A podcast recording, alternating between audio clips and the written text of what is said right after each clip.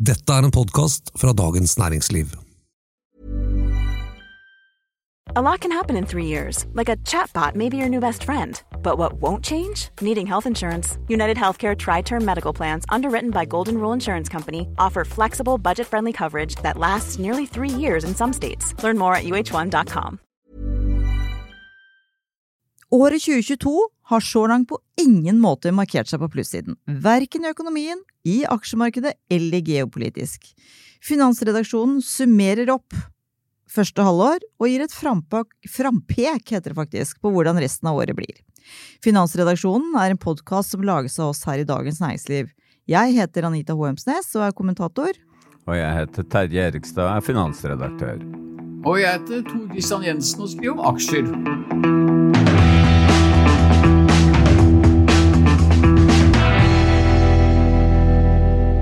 Ja, dette er altså vår siste ordinære episode før vi forsvinner ut i ferie, i hvert fall noen av oss. Men på slutten så skal jeg fortelle hva som kommer på vår sweet spot i hele sommer, og det gleder jeg meg til å fortelle dere. Men først, Terje, vår tallmagiker. Hva kan man si om den første delen av 2022 i aksjemarkedet? Ja, det er jo helt så riktig som du påpekte, at det ikke har vært noe stor eh, glede for investorer, eh, verken i aksje- eller rentemarkedet. Eh, det norske aksjemarkedet er omtrent i null så langt i år, men trekker man ut Equinor, så er det minus 12% cirka. Mm. Og det viser bare hvor ekstremt stor betydning oljepris, gasspris og Norges suverent største selskap har for børsen, da. Mm. Og globalt har det jo heller ikke vært eh, bra. Det har vært egentlig mye verre enn i Norge. I USA er jo den brede SMP 500-indeksen ned ca. 20% altså et såkalt bjørnemarked, altså hvor eh, som den tradisjonelle betegnelsen er at eh, når det er ned fra toppen med mer enn 20% så er det såkalt bear market. Altså hvor kommer den bjørnen igjen? Ja, nei, det er jo da eh, blitt et slags symbol på aksjemarkedet at når det er oppadgående marked, så er det et oksemarked, a bull market. Og når det er nedadgående, så går vel bjørnen i hi, da, og så er det bare eh, bare å nærmest glemme aksjemarkedet. Mm. Eh, så det er bear market, da. Og den brede, eller den teknologitunge eh, børsen, da, Nasdaq, er jo ned 28% så mm. det er jo skikkelig heftig nedtur, da. Faktisk så har uh, herr Jensen funnet et litt nytt uh, uttrykk igjen av sine mange engelske uttrykk på aksjemarkedet. Og denne gangen kan vi da presentere puking camel formation. Her må du faktisk forklare litt, uh, Jensen. Ja, du, ikke sant? For alle som liker teknisk analyse, så er det jo et virvar av forskjellige formasjoner. Du har dobbel topp, og du har eh, hode-hals-formasjoner, og du har dødskryss, og du har gullkryss, golden cross, og det er, eh, det er, helt fantastisk for alle som liker sånne morsomme navn. Og da er det kanskje litt på spøk var noen som lanserte denne formasjonen eh, vomiting camel formation, eller på litt mer folkelig puking camel formation, PKV, eh, som da rett og slett er som navnet da indikerer, først har du en eh, høy topp, det er da kamelens bakre pukkel. Og så kommer det en litt lavere topp, og det er kamelens forrige pukkel. Og så bare forsvinner det rett ned, og det er da hodet til kamelen som eh, holder på med, med, med sitt. Og det interessante er at flere aksjer på Oslo Børs har faktisk utviklet en slik formasjon, og en av de mest eh, markante er e-læringsaksjen eh, Kahoot, som jo har falt kraftig i år. Men da må vi, før du tar det videre, da, for det syns jeg var så altså, morsomt. Du skriver jo bra børskommentarer, eh, Tor Christian, men denne her var god, altså. Jo, bare hyggelig. Det, denne her, er liksom den siste du hadde, hvor det var fire tall som minna om mer sånn bingo-kupongen på Samsus på Årnes, det handlet om DNB Markets sine kursmål for nettopp eh, Kahoot det siste året. Og du verden, der har det vært noen justeringer?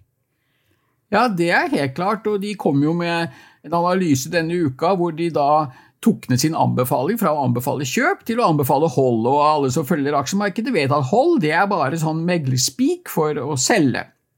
Og så tok de ned kursmålet fra 32 eh, til 20 kroner, ganske markant eh, der. Eh, og så oppgir de da selv i sin analyse da, i de historiske kursmålene, og det starta vel på 86 da, for tolv måneder siden, og så gikk det sakte, men ganske så sikkert nedover. Og Så var det da en leser som gjorde meg oppmerksom på at ja, men hallo, i april, altså da utenom den tolvmånedersperioden, så hadde jo DNB Markets et kursmål på Kahoot på 150 kroner. De startet dekningen med å ha 120, men det var jo selvsagt altfor lavt, så der måtte de gasse opp den litt. Og det kursmålet, for å si det sånn, den uh, hører vel mer hjemme på historiens uh, skraphaug. Mm. Og du tenker jo, vi har snakket om det før en gang i Finansredaksjonen, hvordan man skal prøve å Eh, liksom få bort tåkepraten når man leser analyser og alt det som kommer fra ja, meglerhusene rundt omkring. Fordi at det, egentlig så er det jo sånn at det er jo The Chinese Walls, noe som minner mer om papirvegger for min del når jeg tenker på, tenker på det, men mellom corporate-avdelingen, altså de som skal jakte etter oppdrag fra f.eks. Kahoot for å hente inn penger, og meglerhuset og analytikerne, som skal liksom analysere selskapets inntjeningspotensial. inntjeningspotensiale. Men du spekulerer jo litt at det her er det noen som har snakka sammen litt, kanskje, eller? Ja, eller eh, jeg insinuerer ikke at de har snakket sammen, men eh, jeg skriver at sånne analytikere de er vanligvis ganske smarte folk. Det er jo ikke hvem som helst som blir ansatt som analytiker i DNB Markets. Så de forstår jo det at selv om det ikke skal være noen forbindelse, altså det er datasystemer og alt mulig pga. denne Chinese Walls, altså alt er atskilt mellom disse avdelingene.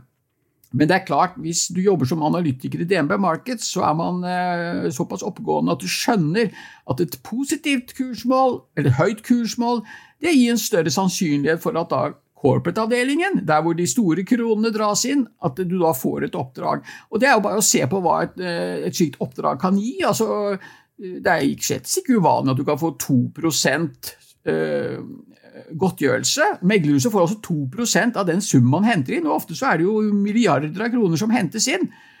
Og, så Det betyr at uh, corporate er et profit-senter, mens mm. analyseavdelingen det er et cost-senter.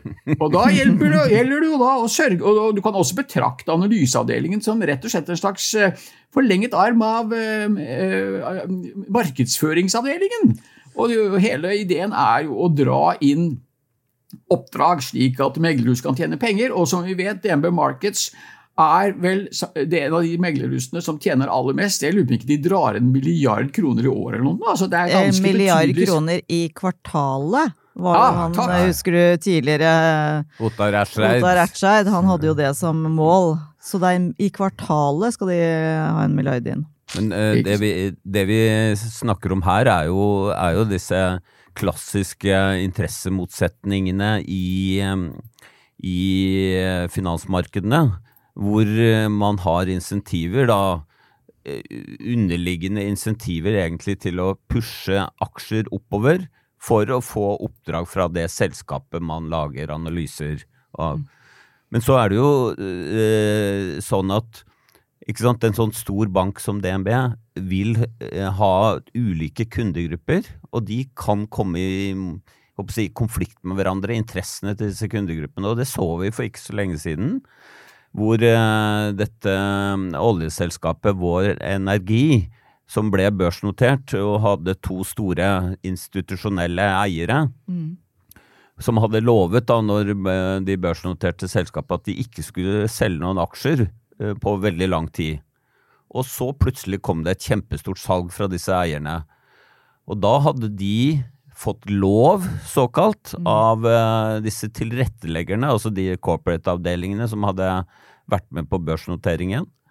Og dette overraskende salget i strid med denne såkalte lockup-avtalen førte jo til et kraftig børsfall. Mm. Og DNB Markets var en av tilretteleggerne. Det var ikke bare de som ga lov til det, også de andre meglerhusene. For det er klart de, de er interessert i å kanskje få nye oppdrag fra disse mm. eh, aktørene. Og så ble jo det et kjempetap for et av DNBs aksjefond. Mm. Og da gikk jo forvalteren i dette fondet ut og sa at det var, uh, dette var ikke bra. Og her hadde vi én avdeling i DNB som tjente, hadde interessene til corporate og til vår energi, og så hadde du andre som hadde interessene til eh, fondskundene i tankene. Mm. Så det, det, dette er jo utrolig viktig å være klar over at det er masse sånne interessemotsetninger i finansmarkedene. Mm. Og så er det jo litt sånn eh, magika fra Tryll eh, når man skal eh, komme med sånne vekstpotens... Eller potensielle inntekter i framtiden på sånne selskaper som disse Kahoot og de andre teknologiaksjene, er det ikke det, Tor Christian? Jo, det er jo helt riktig. Det er mange spaker man kan dra i. For at uh, et, et, selskap det verdsettes jo typisk ja, ved at du prøver å, og vurdere hvor store kontantstrømmer kan dette selskapet generere fremover. Og så må du jo få gjort om de pengene eh, til nå-penger. For at en krone om ti år er jo ikke det samme som en krone nå. Altså diskontere tilbake til Eh, dagens penger, og da bruker man en rente. Og hvilken rente man bruker, har veldig stor betydning for hvor, stor bety hvor mye verdi disse kontantstrømmene får i dag. Og så er det eh, dette som heter terminalleddet, eller hvilken evig vekstforventning du legger inn der. og der er Det jo slik at eh, altså, det er jo ingen selskaper som vokser inn i himmelen, så man skal være veldig forsiktig med å legge for høye vekstforventninger. Men eh, det bryr man seg jo ikke om hvis man skal ha et høyt kursmål, så da kan man jo jazze det opp med å legge 3 og 4 eh, vekst. Så her er det, det er rett og slett alle muligheter for et eh, et meglerhus til å nesten selv bestemme hvor høy kursmålet skal være, og det gjør de noen ganger også. Og så blir det jo da kundenes oppgave og vurdere i hvilken grad er dette sannsynlig eller riktig. Og Jeg tror ikke jeg tar mye feil hvis jeg sier at det er ikke én profesjonell investor på Oslo Børs som legger til grunn et kursmål fra hvilket som helst meglerhus. Men de kan ha nytte av ideer og forslag som kommer fra meglerhusene, som kommer i analyse. Det kan være mye interessant materiale, men akkurat kursmålet, det tror jeg ender en viss plass. Ja, og så bare legge til der at uh til tross for at uh, børsene har falt kraftig, vi var jo innom USA og Norge, jeg kan jo nevne Europa er ned ca. 15% Japan ned ca. 6% Kina ned ca. 7% mens altså USA ned 20% og Norge uendret, inklusive olje. Men eh, så kan man jo lure på er markedene nå billige da fordi det har falt? Og da er du igjen eh, tilbake til analytikerestimatet, for da må man se på den såkalte eh, forholdstallet mellom prisen på aksjen og forventet inntjening, dette såkalte PE-tallet. Mm. Og prisen kan vi jo observere, den ser vi jo i markedet hver dag. Men hva selskapet kommer til å tjene om ett år, to år, eh, fem år osv., det er jo ingen som vet. Og det er jo såkalte EN, da, earnings. Og det, det, som er påfallende nå, Tor, er vel at uh, analytikerne har jo ikke nedjustert sine estimater, i hvert fall ikke i USA i noe stor grad. Der er vel marginen de venter at selskapene skal tjene uh, nå på det høyeste på veldig mange år, ifølge Bloomberg.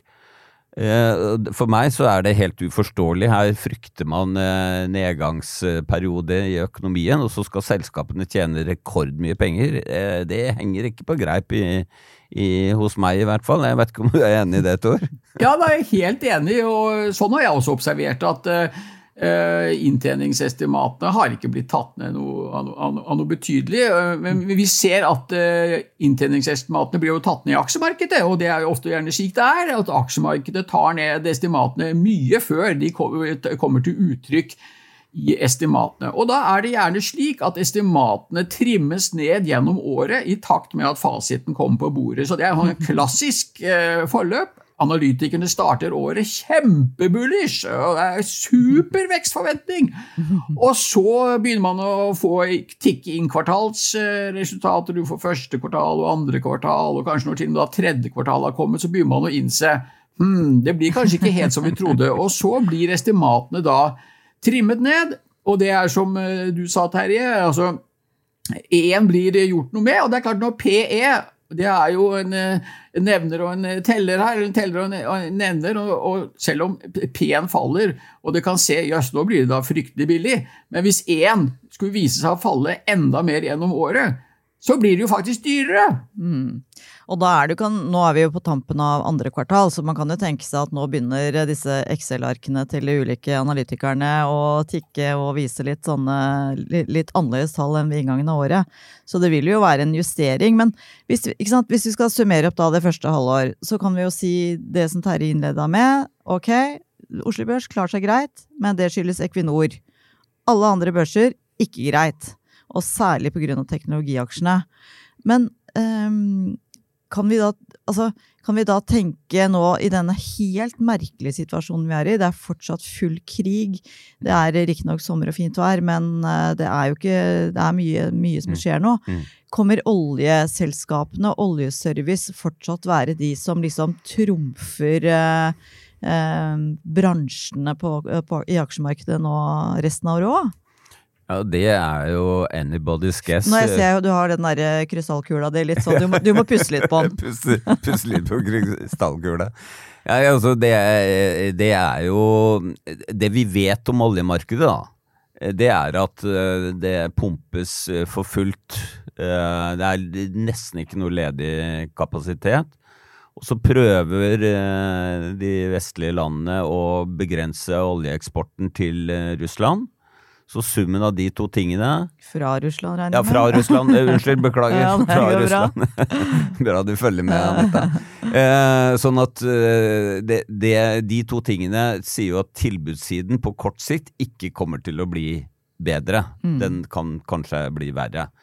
Og så er jo da etterspørselen vil eh, Det har jo helt klart blitt en, en, kraftig vekst i etterspørselen fordi samfunnet har åpnet opp igjen etter pandemien. Det er særlig etterspørsel etter fly, eh, altså drivstoff til fly, mm. som, som øker, eh, har økt gjennom året, ifølge Det internasjonale energibyrået. Det er klart at eh, Hvor prissensitiv er denne etterspørselen? Eh, og hvor mye må oljeprisen opp for å ta knekken på den etterspørselen? Eh, er det sånn at eh, allerede nå begynner ikke sant, Prisen til, på eh, bensinpumpene er jo blitt et stort tema mm. i mange land. Sammen med matvarepriser så er jo det som har drevet inflasjonen kraftig opp. Sånn at, og det er ikke så lett å få gjort noe med det. Du får ikke mer olje i markedet ved at renten settes opp. Nei. Sånn at eh, det er på en måte ikke lett å, å, å se noen, noen liksom, eh, faktorer som skulle endre dette bildet kraftig. Sånne etterspørselseffekter de tar nok litt tid før de liksom slår ut, da. Så rent kynisk så har man satset på olje? ja, altså både olje og gass er i en sånn situasjon hvor, hvor det er ekstremt uh, stor usikkerhet, men hvor det ikke er lett å se noen, noen umiddelbare eh, triggere i noen spesiell retning, for det er ikke mer gass å få tak i, det er ikke mer olje å få tak i. Det er etterspørselen det står på på, på kort sikt, da. One size fits all seems like a good idea for clothes until you try them on. Same goes for healthcare. That's why United Healthcare offers flexible, budget friendly coverage for medical, vision, dental, and more. Learn more at uh1.com. Life is full of awesome what ifs, and some not so much, like unexpected medical costs. That's why United Healthcare provides Health Protector Guard fixed indemnity insurance plans to supplement your primary plan and help manage out of pocket costs. Learn more at uh1.com. It's that time of the year. Your vacation is coming up. You can already hear the beach waves, feel the warm breeze, relax, and think about work.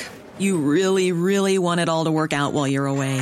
Monday.com gives you and the team that peace of mind. When all work is on one platform and everyone's in sync, things just flow wherever you are.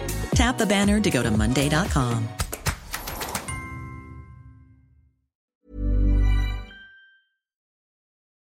I, før vi, når vi forbereder oss litt uh, til podden, så skulle du ha en sånn gjettekonkurranse igjen som du liker så godt, Terje. Ja. Og som vi ikke liker, Tor Christian, ikke sant? Men uh, ok. Ja, Nå, du kan komme igjen. Kjør Kom. på. Ja, nei, det er jo interessant å se på hvilke bransjer som har uh, gjort håper jeg, klart seg relativt best, og hvilke bransjer som har gjort det dårligst.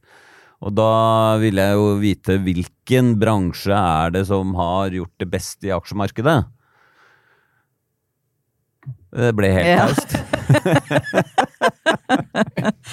Ja, det venta på deg, jeg, Tor. Ja, nei, altså, det er jo det er jo fristende da å, å gjette på et eller annet innenfor oljeservice, eh, seismikk. ikke sant? Vi har jo sett hvordan det har gått eh, bananas i, eh, i, den, i den eh, bransjen, så jeg går for det. Jeg òg tenker at det ville vært veldig rart hvis det var noe annet enn olje som har eh, liksom utprega seg i dag, men ja. da antar jeg at det er ikke det. Nei, altså det, Dere er jo inne på det riktige, fordi at eh, av Jeg har sett på en sånn verdensindeks som Bloomberg eh, har, da, og hvor de har delt opp i en haug med ulike bransjer. Og av alle de, så er det bare fem bransjer som er så vidt i pluss.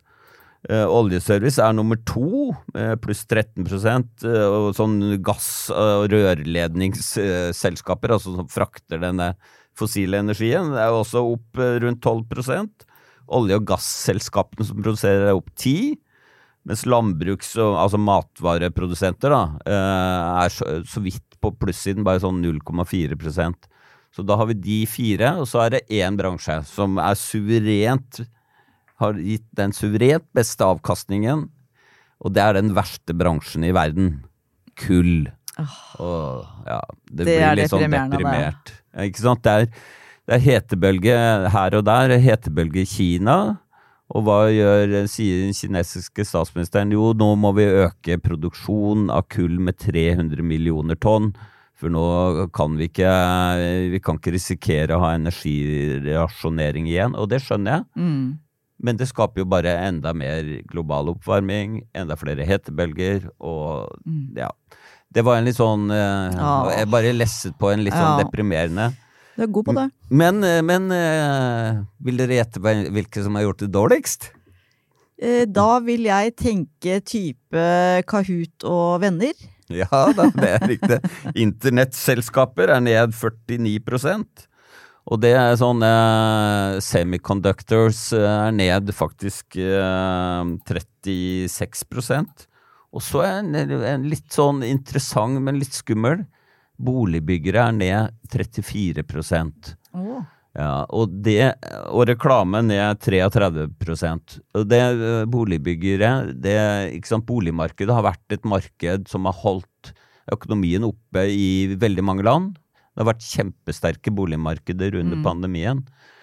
Og det at disse boligbygger, eh, altså de selskapene som skal bygge nye boliger, at de faller så kraftig i verdi, er jo en, et signal om at den kraftige renteoppgangen som vi har sett, særlig boliglånsrentene, har jo gått veldig opp i USA f.eks., men også andre land.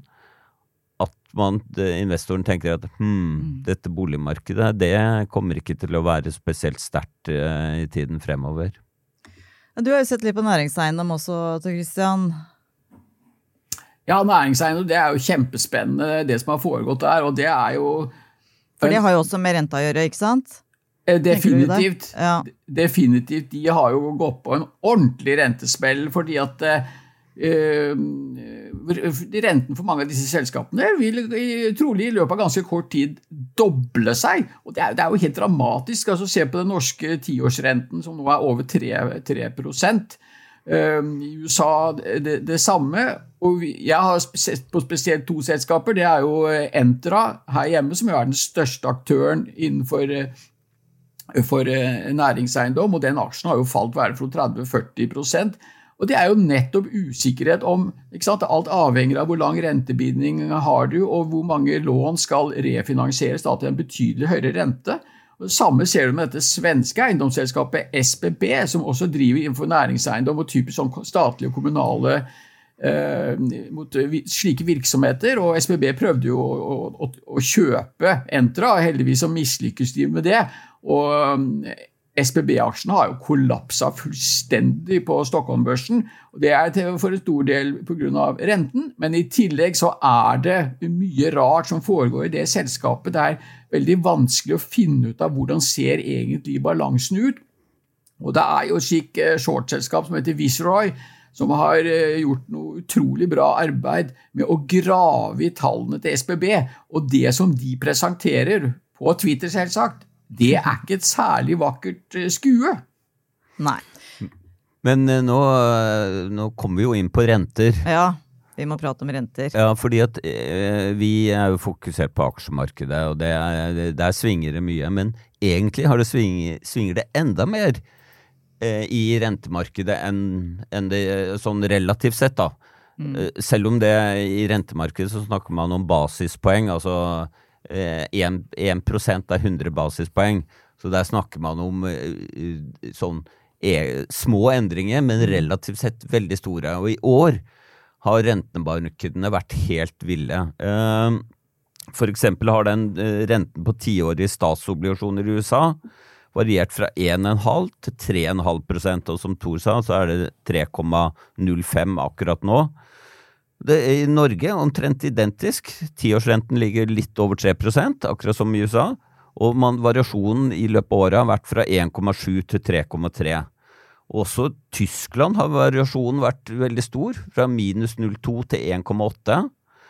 Og så har vi Italia, som jo er skummel, eh, et skummelt land å følge med på når det mm. gjelder rente, fordi at eh, det har så mye gjeld. og hvis investorene tror at uh, Italia går konk, så bryter kanskje eurosamarbeidet sammen.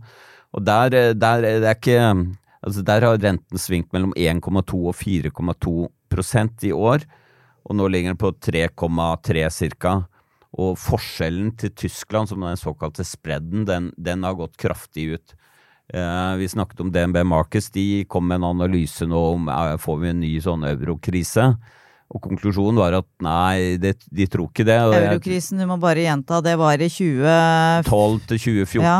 Eh, hvor, hvor, man fryktet rett og slett at de mest forgjelde landene i eurosamarbeidet ikke skulle klare å betjene gjelden sin. Pigs. Ja, og da Det var Portugal, eh, Irland var det vel eh, Irland. Ja, Hellas, eh, Hellas Spania. Spania. Nei, ikke, jeg sa Italia. Irland. Eh, det var Italia jeg mente. Beklager. Jo, men det var Et, Irland nå, tror jeg faktisk. Ja. For det var ja. pigs, men det var med, med to i-er. Ja.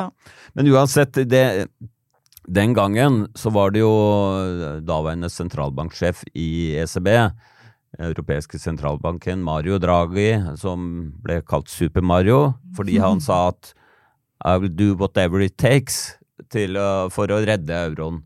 Nå er jo han statsminister i Italia, så det lover jo for så vidt bra for at han, han skjønner hva som må til. og, og eh, Foreløpig er det ikke en sånn superkrise i eh, Europa, men dette leder meg over til hvorfor rentemarkedet har steget så voldsomt. Dette ble langt, men poenget er at inflasjonen har jo gått rett i været. Mm.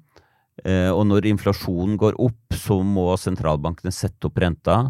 Det betyr at gjeldsbelastningen blir større, og man frykter da for eh, evnen til eh, å betale, betjene gjelden. Det er ikke bare vår, vi vanlige dødelige som har et boliglån som kan frykte, det er hele land som kan eh, Absolutt. slite med å betale regningene sine. Absolutt. Så og det, det, med inflasjon er jo eh, sånn ja, Du har skrevet om inflasjon, og det syns jeg var interessant. Du er jo glad i å liksom lese sånne rapporter fra amerikansk forskning sånn ved siden av i helga, da. Sånn ved siden av god mat over god vin.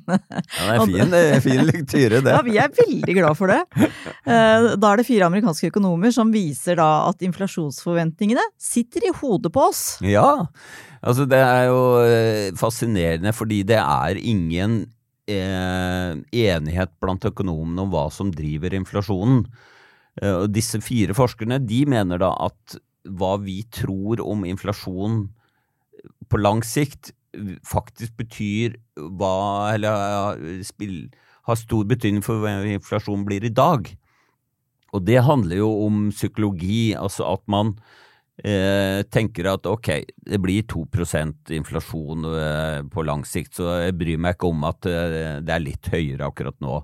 Jeg opptrer som om at det blir 2 Mm. og hvis alle tenker sånn, så blir det 2 Mm, for da krever du ikke mer i lønn, ikke sant? Nettopp. Og du liksom, bedriftene lemper ikke all kostnadene sine over på kunden Mm. videre, som prisene går opp. Nettopp. Og det er den andre runde-effekten, altså lønns- og prisspiralen, som da uteblir. Og, og, og det er jo det, når inflasjonen ligger rundt 2% så er det noen priser som går opp, og noen som går ned, men folk tenker ikke så mye på det. Men akkurat nå tenker folk veldig mye på det, for nå er det dyrt å fylle tanken. Eh, Matvareprisene går opp, veldig mange priser går opp, og det, jo, det ser vi jo i Norge òg. Det, det er veldig mange år siden så mange priser har steget mye samtidig på alle mulige ting, da. Mm. ikke minst energi. Men, eh, men det er vel ikke alle som er enige med, selv om disse er eh, gode økonomer og anerkjent og sånt, det er ikke alle som er enige om at eh, man kan tenke seg til lavere inflasjon. Det er ikke det. Og faktisk en, en av de som er fremste ekspertene på inflasjon i den amerikanske sentralbanken, har kalt den type tenkning ren nonsens. Og sjefen hans igjen, da, som heter Jerome Powell, han var ute onsdag denne uken uh, og snakket i et sånt um, stort panel med, med sjefen for europeisk sentralbanken Lagarde og den britiske sentralbanken Bailey. Og uh, det Powell sa, som er veldig interessant, er nå skjønner vi bedre hvor lite vi skjønner om inflasjon.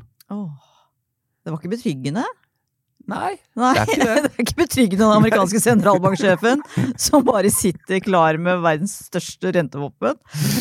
Åh, nei, veit du hva, vi må bare komme oss over til høsten her, og jeg er ikke sikker på om vi klarer å, å liksom lette lytterens eh, håp om at høsten skal se så meget bedre ut enn eh, enn det våren, holdt jeg på å si, vinteren og våren har gjort. For vi har jo en, eh, har jo en pris, Tor Christian, som eh, en viss doktor som eh, kan fortelle oss noe er fortelle oss noe om hvordan eh, det kan gå til høsten, er det ikke det? Ja, det er helt riktig, og vi har jo snakket litt om, eh, om råvarepriser. og og For Norge er det jo olje og aluminium som er viktig, men eh, ute i den store verden så er det en veldig viktig indikator, og det er kobberprisene. Og den er faktisk så god, eh, kobberprisens utvikling, til å spå utviklingen i den generelle økonomien at eh, den har fått navnet Dr. Copper. Og Nå vet vi at kobberprisene de er ned 20 eh, eller så. Det, det, det er jo for så vidt i takt med en god del andre råvarer, men spesielt det at kobberprisene og kobber er- inngår jo da i en hel masse forskjellige industriproduksjoner. At eh, kobberprisen er ned såpass mye, det er det mange som tolker som et helt opplagt tegn på at vi er på vei inn i at flere land skal inn i en resesjon, og da spesielt eh, USA. Um, og det er klart at hvis eh, det skulle skje, så vil det få betydning også for oljeprisen. Og i dag ser vi at oljeprisen faller ned mot 112 dollar per fat, men det er klart så lenge oljeprisen er på 112 dollar, det er jo kjempebra, egentlig, så da blir det neppe noe stor krise på Oslo Børs. Men blir det en resesjon i USA, så er det jo ganske sikkert at den etterspørselseffekten vil gjøre at eh, oljeprisen faller, og når oljeprisen faller, da blir det straks mer ubehagelig å være investor på Oslo Børs. Ja, så, så vi har hatt et kjipt halvår. Eh, Det kommer mer. Dessverre. Men uh, dette vet jo selvfølgelig ikke vi. Det kan skje mye. Vi har sett eh, det Altså, jeg må bare si det første halvåret i år. Altså hva det har bydd på av historiske hendelser, er uh, ekstremt. Og det etter to år med historiske hendelser, den pandemien. Så, så vi vet uh, Det er som sentralbanksjefen sier, vi vet ikke hva vi ikke vet, holdt jeg på å si. Det er en, en, enda godt. Ehm, da sier jeg bare tusen takk for at du hørte på oss i dag. Er Men Anita? Ja. Anita, Kan jeg få lov til å skyte inn et lite lysglimt? Åh, fra deg? Ja! Ja. Selvfølgelig! Nei, altså nå ser Vi jo, vi sitter jo og følger med på Oslo Børs i dag. I dag er det torsdag, og, det, og Oslo Børs faller ca. 1 og Det betyr at hovedindeksen i juni sannsynligvis kommer til å ende ned ca. 8% Men da er det så fint å tenke på at feriepengene De er på 10,2 Ja, men det er liksom sånn, det er det meste du kan by på av lysglimt, du. Men, men. Vi får glede oss over det vi får. Eh, det jeg gleda meg til å si, eh, som jeg nevnte innledningsvis, var det at når vi nå tar litt ferie fra ordinær finansredaksjonen i fem uker, så har, eh, blir en finansredaksjon spesial, hvor, eh, med, hvor, de beste sakene som DN har skrevet, eh, både på featuresiden, på graving, på dokumentarer, i første halvår, de er blitt omgjort fra eh, print, eller fra tekst, til lyd. Eh, så det gleder jeg meg veldig til å høre på, og det bør dere gjøre også. Det er en bjuda på fra DN eh, her i sommer, faktisk. Så eh, fortsett å lytte til Finansredaksjonen gjennom sommeren. Og så ses vi igjen i august. Nei, vi ses jo ikke. Vi høres i august. Ha det bra! God sommer!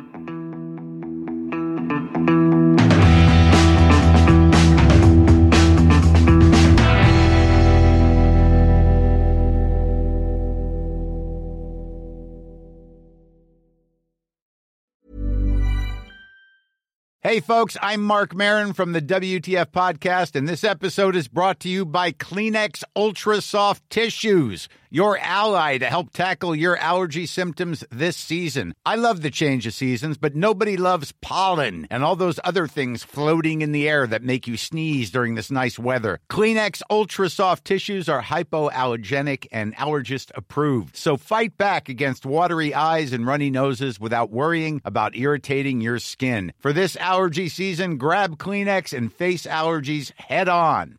Hi, I'm Daniel, founder of Pretty Litter. Did you know cats tend to hide symptoms of sickness and pain? I learned this the hard way after losing my cat, Gingy. So I created Pretty Litter, a health monitoring litter that helps detect early signs of illness by changing colors, saving you money and potentially your cat's life. Pretty Litter is veterinarian developed, and it's the easiest way to keep tabs on your fur baby's health right at home. Go to prettylitter.com and use code ACAST for 20% off your first order and a free cat toy. Terms and conditions apply. See site for details. Even when we're on a budget, we still deserve nice things.